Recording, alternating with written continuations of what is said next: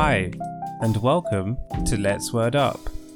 Each day, we post a word of the day to help you improve your English language skills. Today's word of the day is edifice. Nouns are words that we use to name things. It can be a person, a place, a thing, an idea, or concept.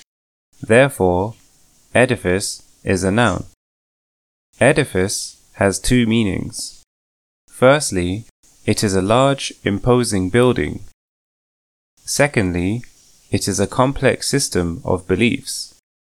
An example of the word edifice used in a sentence would be The headquarters is a huge edifice located in the city center. This book details the ideology on which the edifice of socialism was built. Synonyms include building, structure, premises, complex, establishment. Thank you for listening.